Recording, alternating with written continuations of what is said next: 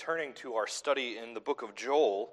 Uh, and in fact, uh, as it's a rather short book, this is our concluding study uh, for the book of Joel. Next week, we'll begin a series through the book of Malachi. Uh, but since it's been a few weeks since we've been in Joel, uh, I wanted just to remind us briefly of where we've come from.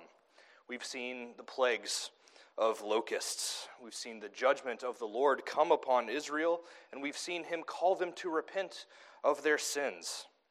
We've heard of the great and awesome day of the Lord, and we've heard of the day of judgment that the Lord will bring. And three weeks ago, uh, when Pastor Kerr was with us, we heard of a people who have nothing, people who had nothing to offer the Lord. And yet, God is generous. He is a generous God who gives his people himself. And we know that these things point to a spiritual reality. Spiritually, we have nothing to offer the Lord. Our own works cannot save ourselves, and yet God gives us Himself. He gives us what we need most. But the Lord is also a just God. And this morning we'll see how, yes, he gives generously to his people, but he does not forget iniquity. How he's also a refuge to his people, and how the Lord is the judge over the whole earth. So before we study, won't you join me in prayer one more time? Oh, gracious Lord and God, we thank you for who you are. We thank you that you give yourself to us. And it's only by you and your grace and your mercy that we can be reconciled to you. So, Lord, this morning as we study and we consider your, your justice and your goodness and your generosity, would you be with us? Bless our study this morning. We pray all this in Jesus' name. Amen. Turn with me, if you will, to Joel chapter 3. If you have one of our cart Bibles, you can find that on page 762. Here now, Joel chapter 3. For behold, in those days and at that time, when I restore the fortunes of Judah and Jerusalem, I will gather all the nations and bring them da- down to the valley of Jehoshaphat. And I will enter into judgment with them there on behalf of my people and my heritage Israel, because they have scattered them among the nations, and have divided up my land, and have cast lots for my people, and have traded a boy for a prostitute, and have sold a girl for wine, and have drunk it. What are you to me, O Tyre and Sidon, and all the regions of Philistia? Are you paying me back for something? If you are paying me back, I will return your payment on your own head swiftly and speedily. For you have taken my silver and my gold, and have carried my rich treasures into your temples. You have sold the people of Judah and Jerusalem to the Greeks in order to remove them far from their own border. Behold, I will stir them up from the place to which you have sold them and I will return your payment on your own head. I will sell your sons and your daughters into the hand of the people of Judah, and they will sell them to the Sabaeans, to a nation far away, for the Lord has spoken. Proclaim this among the nations consecrate for war, stir up the mighty men, let all the men of war draw near, let them come up. Beat your plowshares into swords and your pruning hooks into spears. Let the weak say, I am a warrior. Hasten and come, all you surrounding nations, and gather yourselves there. Bring down your warriors, O Lord. Let the nations stir themselves up and come up to the valley of Jehoshaphat, for there I will sit to judge all the surrounding nations. Put in the sickle, for the harvest is ripe. Go in, tread, for the winepress is full. The vats overflow, for their evil is great. Multitudes, multitudes in the valley of decision, for the day of the Lord is near in the valley of decision. The sun and the moon are darkened, and the stars withdraw their shining. The Lord roars from Zion and utters his voice from Jerusalem, and the heavens and the earth quake. But the Lord is a refuge to his people, a stronghold to the people of Israel. So you shall know that I am the Lord your God, who dwells in Zion, my holy mountain, and Jerusalem shall be holy, and strangers shall never again pass through it. And in that day the mountains shall drip sweet wine, and the hills shall flow with milk, and all the stream beds of Judah shall flow with water, and a fountain shall come forth from the house of the Lord, and water the valley of Shittim. Egypt shall become a desolation, and Edom a desolate wilderness, for the violence done to the people of Judah. because they have shed innocent blood in their land. But Judah shall be inhabited forever, and Jerusalem to all generations. I will avenge their blood. Blood I have not avenged, for the Lord dwells in Zion. Thus ends the reading of God's holy and inerrant word. May He bless it as we study together. How do you put a value on a life? How do you determine the worth of a person? Who's qualified to make that assessment? Are moral considerations the only considerations? What about financial impact? How could you possibly decide on the value of a human life? Now, to many of us, the answer uh, seems obvious, especially to those of us who have lost loved ones. Is you can't. You can't measure the value of a life despite what, for example, the Department of Transportation uh, says, where they value it at about $9.6 million. Or take the Environmental Protection Agency, which has a statistical value of a human life of about $7.4 million. This question, the value of life, is one that's been the focus in our nation since its founding. In 1783, at the close of the Revolution, the form of our new government was yet to be determined, and before the Constitution was written, we had the Articles of Confederation. Now, in writing these articles, they had to consider how taxes would be levied. And under the articles, it was done by land area. Individuals weren't taxed directly, instead, the states were taxed on their land area, and they would tax people based on what land they owned. Now, naturally, this upsets the southern states because they're much larger.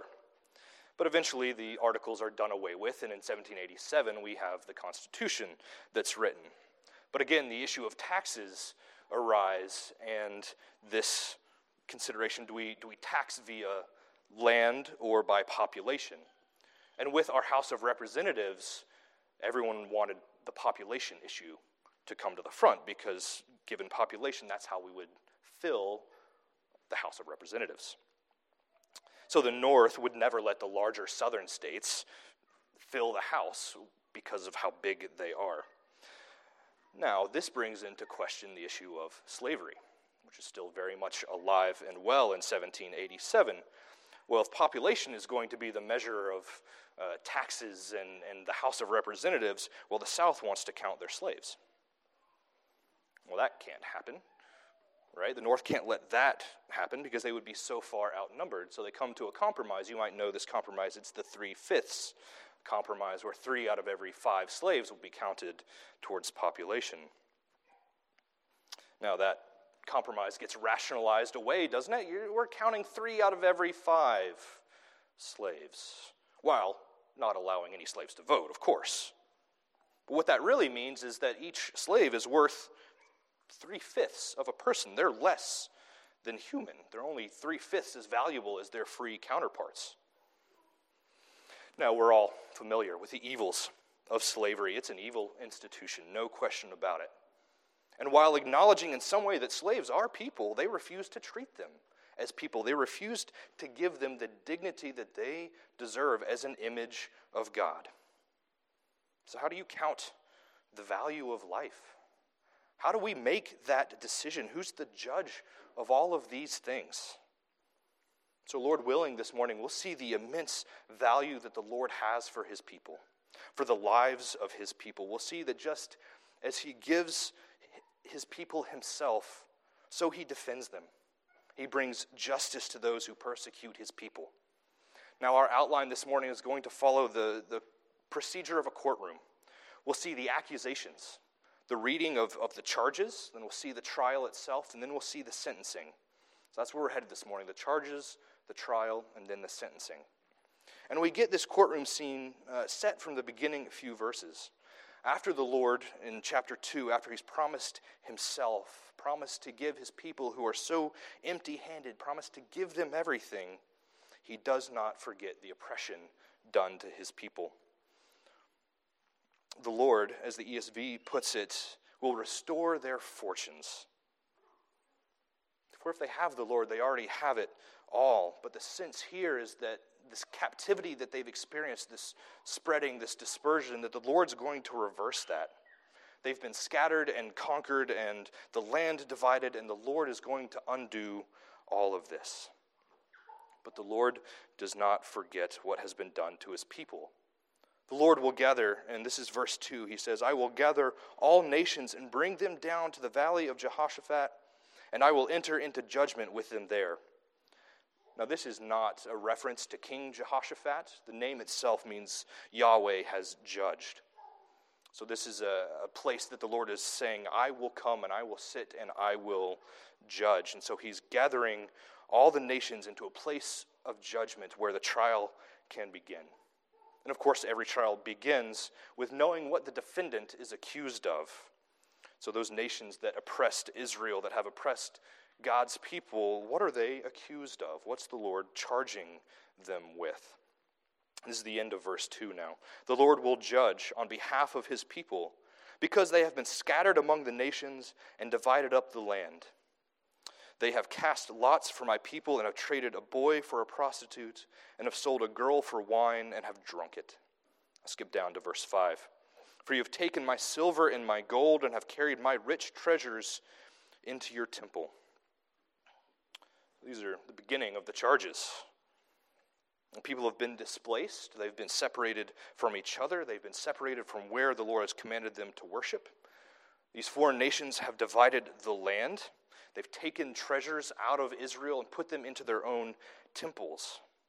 People, land, and worship. These are the accusations. People, land, and taking things out of the temple. People, land, and separation from their God. These ungodly nations are accused of trying to subvert the very word of the Lord because these are the promises that were given to Abraham. As, as Pastor Kerr read during our scripture reading earlier from Genesis 15, those promises continue on in chapter 17. Here now, Genesis 17. No longer shall your name be called Abram, but your name shall be Abraham, for I have made you the father of a multitude of nations. I will make you exceedingly fruitful, and I will make you into nations, and kings shall come from you. And I will establish my covenant between me and you and your offspring after you throughout their generations, for an everlasting covenant, to be God to you and to your offspring after you. And I will give to you and your offspring after you the land of your sojournings, all the land of Canaan, for an everlasting possession, and I will be their God separating the people this way, dividing the land, taking the treasures out of the temple and using it for ungodly worship. This is trying to subvert the very covenant that the Lord has made with his people. But in that subversion, they go so far beyond just scattering the people, they turn them into slaves. They've traded, they, they have treated God's people as, as trinkets a boy for a prostitute, a girl for wine. They've, they have traded children for temporary pleasures. They've cast lots for God's people. They're gambling with human lives. Verse 6 You have sold the people of Judah and Jerusalem to the Greeks in order to remove them far from their own border. Can you hear the indignant tone that the Lord takes how dare they treat people this way? How dare they make slaves of the people God has chosen, through whom He's promised to bless all the nations? What irony. Now, here for a moment, I want us to pause and consider slavery. And, we ought to look at the whole counsel of God on this issue, the whole wisdom of Scripture when it comes to the topic of slavery. Because it's spoken of quite often in Scripture. And here in Joel chapter 3, it is condemned so clearly. But perhaps in other places in Scripture, it doesn't seem to be that way. Take Exodus 21, for example. In fact, keep your place in Joel 3, and if you'll turn to Exodus 21 with me. And while you're turning there, I'm sure that many of your Bibles have headings like laws about slaves. Now, how uh, are there laws for slavery when Joel so clearly condemns it here. Let's read a little bit from Exodus 21, verse 2. When you buy a Hebrew slave, he shall serve six years, and in the seventh he shall go out free for nothing. Skip down to verse 16. Whoever steals a man and sells him, and anyone found in possession of him shall be put to death. Now, do you hear the difference? Because there is uh, a different cultural context that's happening here. The idea behind Exodus 21 is that people who have come on hard times are selling themselves or selling their families into slavery with the expectation and the knowledge that at some point they'll be free. With the expectation and the knowledge that the Lord has commanded that they be treated fairly and well and with dignity as slaves. And that's what's happening here in Exodus 21 that this dignity of, of the people, the dignity of people made in the image of God, is being preserved. That's not the case in Joel. If someone, verse 16, when people are not treated justly, if someone is stolen and sold into slavery, both the one who took him and the one who bought him shall be put to death. And this is the situation we have happening in Joel. Now, there are some difficult things to work through in Exodus, no question. There are difficult things in many places in Scripture dealing with the topic of slavery. But what is clear is that the Lord values his people, that the Lord made us male and female in the image of God. Male and female, he created them and put his own image, made us in the likeness of his own image. And this is the God that we serve, the God who is so careful through all of Scripture to point out how much he cares for us. Why else would this courtroom scene in Joel, and you can go ahead and turn back to Joel. Why else would this courtroom scene happen unless he deeply cared about his creatures? Why charge the nations with the evils of slavery if he does not care about us? So then there's the question for us that remains how do we treat each other? Now, I know that none of us are guilty of slavery and of, of gambling with human lives. I know that. But do we treat each other as, as the images of God that we are? Do we turn our noses up at, at homeless people that we see? Do we think about our coworkers as, as not worth our time? Or do we raise our voices in anger simply because we think someone's less than us? Or do we place the same value, the same dignity on all people? Do we have a godly understanding that we were all made in his image? And the nations here in this text clearly do not, and that's the charge against them. That they have oppressed God's people because they have not treated them with the godly dignity, value, or justice that the Lord loves so much. So now that the charges have been read, those that don't belong to the Lord uh, and, and have sought to turn back his work, to enslave his people, they've been summoned. And now the trial must commence now that the charges have been read. So the Lord beckons all to come down to the valley of Jehoshaphat, to the valley of judgment, and all are summoned there. Verse 9 Proclaim this among the nations, consecrate for war, stir up the mighty men, let all the men of war draw near. Let them come up. Beat your plowshares into swords and your pruning hooks into spears. Let the weak say, I am a warrior. These mighty nations, mighty in their own eyes, mighty because of the size of their armies or the tools or the weapons that they have, they've all been summoned. Even the small ones, those agrarian agricultural communities, they're all called to, to turn their plows into swords and their pruning hooks into weapons. Everyone is summoned to be here. Come ready to defend themselves. Come ready to defend yourself against the Lord but they are summoned now to the valley of judgment, and there the Lord will sit and proclaim a judgment over them. Now, verse 13 speaks to that reality of when that time will come, and the Lord knows the right time for judgment.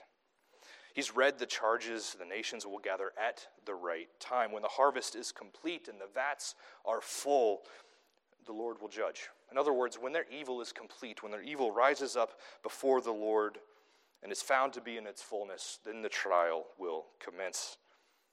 Now, how serious is this trial? This is not a traffic ticket that you get and you go, well, I'm just going to go and I'll pay the fine and everything will be fine. No, verses 14 and 15. Multitudes will be there. None will escape the judgment of the Lord. In fact, the sun and the moon will darken, and the stars withdraw their shining. What's happening here is that all of creation is stopping to pay attention to the Lord. This trial is the focus of everything that is happening at this time, and nature itself will react when the Lord sits in judgment. Now, I don't know if some of you remember many of the famous court cases that have happened over the last decades. We've had many important ones. One that sticks out to me is the O.J. Simpson trial. I was in fifth grade, and in the middle of the day, we stopped class. We turned on the TV to watch the verdict be delivered. Uh, now, I, I, didn't really know what was going on. I knew that if someone was in court, someone had thought they had done something bad, and maybe I knew that it was a murder trial. I was too young to understand really what was happening. Uh, but I remember that my whole school stopped for a couple minutes to watch this trial. I remember the shocked cries from the courtroom when the, the verdict of not guilty was read. I remember my teacher not really saying much after that, turning off the TV, talking about the importance of, of history, the importance of uh, remembering what was happening, and then we had a spelling test. And how insignificant does that spelling test seem now in the grand uh, scheme of American history? Um, some things are far more significant. But there, on that, on that day of judgment, there in the valley of Jehoshaphat, all of creation will stop and watch the Lord judge. Because he is the only one who can judge. He's the only one righteous and holy that can do that. So be assured that that day is coming. And the question is when you stand there in that day of judgment, will you be among God's people or will you be among the nations? And we know that while speaking of these countries, this is speaking of God's people and not God's people, right? This is pointing to the spiritual reality that we know. But no one will be left out of that judgment. All people will be summoned. And we know that this is speaking, as, as prophets often do, of, of the future, of that which is yet to come. But there's one thing that seems to be missing in this court case. We have the defendants, we have the charges, we have a judge, and in a little bit we'll see the judge act as uh, an executioner as well. He's the one that will, will rend the punishment, rend the sentencing out as well. We're missing an advocate, aren't we? We're missing an attorney, one who stands by our side to speak on our behalf. We know the charges, the breach that sin has made. But that's what Christ does for his people. He stands beside them, he advocates for them, he intercedes with the Father on our behalf. And what a wonderful thing that he does that. We need someone pleading our case. And that's how Joel rightly concludes. After the Lord utters his voice from Jerusalem, and the heavens and the earth shake as the Lord judges. And his voice will be heard, and his judgment will be terrible. But Christ pleads on our behalf so that the words of Joel are absolutely true that the Lord is a refuge to his people, a stronghold for the people of Israel. And as the Lord roars, his voice shakes the earth and his judgment is rendered. But after this comes the sentencing, doesn't it? Throughout the passage, we've seen some of the punishment already as we've read through it. The sentencing given to the nations, to those that don't belong to the Lord. Back up in verse 4. What are you to me, O Tyre and Sidon, and all the regions of Philistia?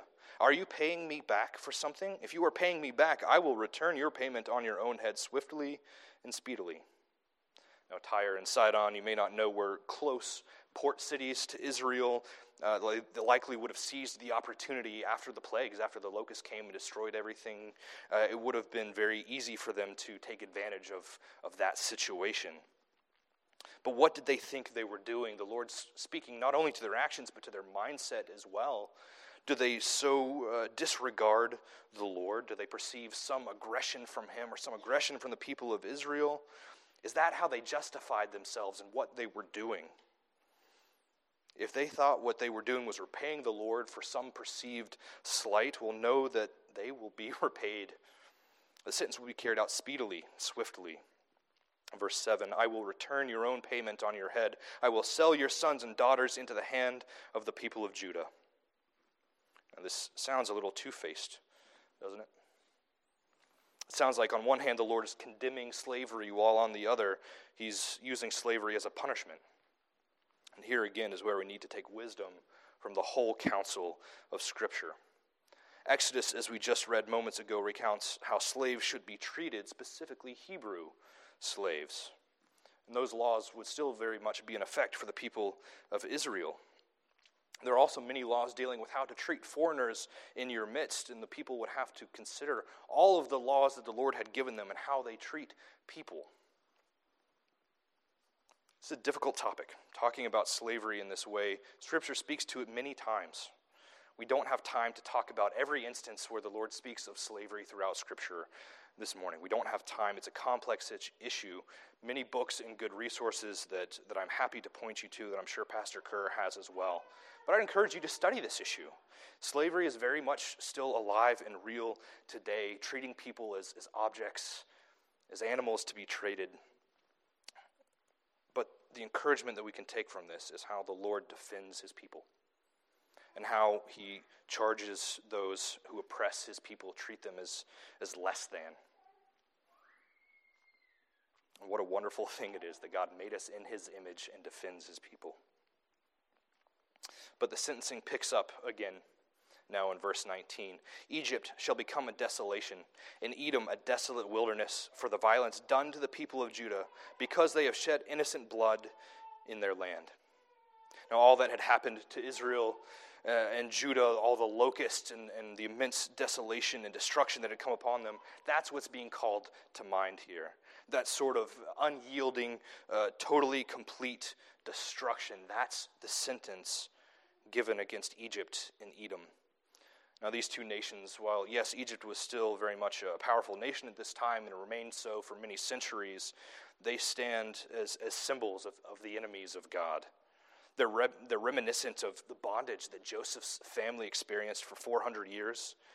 And Edom, the people descended from Esau, Jacob's brother, they were a thorn in Israel's flesh for a long time. So these two nations who have stood against the people of God, their judgment is coming. Their desolation and their destruction will be done at the hand of the Lord. But we can trust the Lord. We can take him at his word.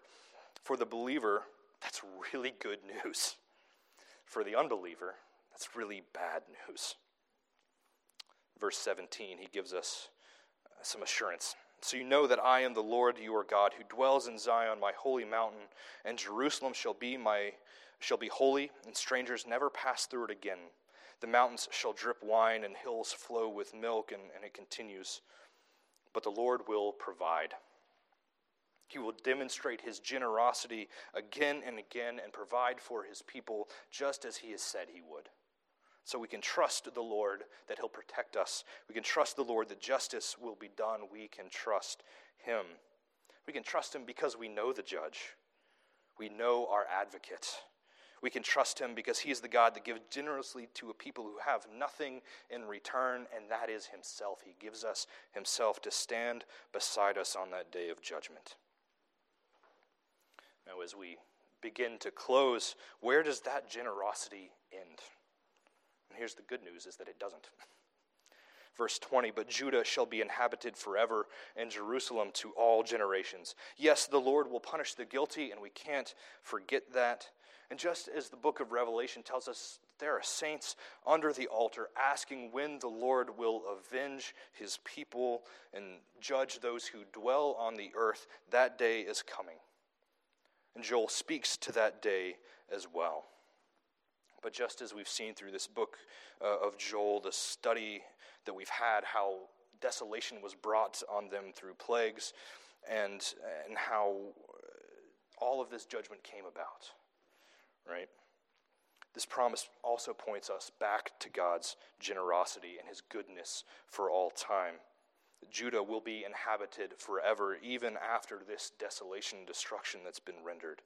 Jerusalem inhabited to all generations. This is the gift, this is the refuge of the Lord. And we can trust him because he's the judge. He's given us Christ as our advocate who speaks and pleads on our behalf. And so it's, it's that idea of trust that we're called to remember in this book of Joel. Trust Him when the locusts come. Trust Him on the day of the Lord. Trust Him in the day of judgment. Trust Him because He is sovereign. He is the only one who can judge rightly the value of a life. He's the one who gave up His Son, His only Son, that even while we were sinners, Christ died that we might have life. We might have life with Him eternal. And that's the love that God has for us. That's the love that God has for his people. So, friends, trust the Lord because he's a judge and he's a righteous judge, and he's given us one who stands beside us to plead our case. And because he pleads our case and because Christ died for us, we can trust him and we will have life. Let's pray.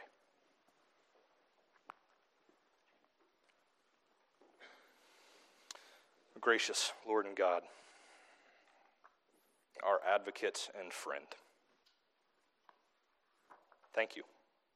Thank you that you are a judge who does not forget the oppression done to your people. But thank you for the gift that we have. Help us to trust you more. Help us to remember Christ. Help us to trust you. We'll pray all this in Jesus' name. Amen.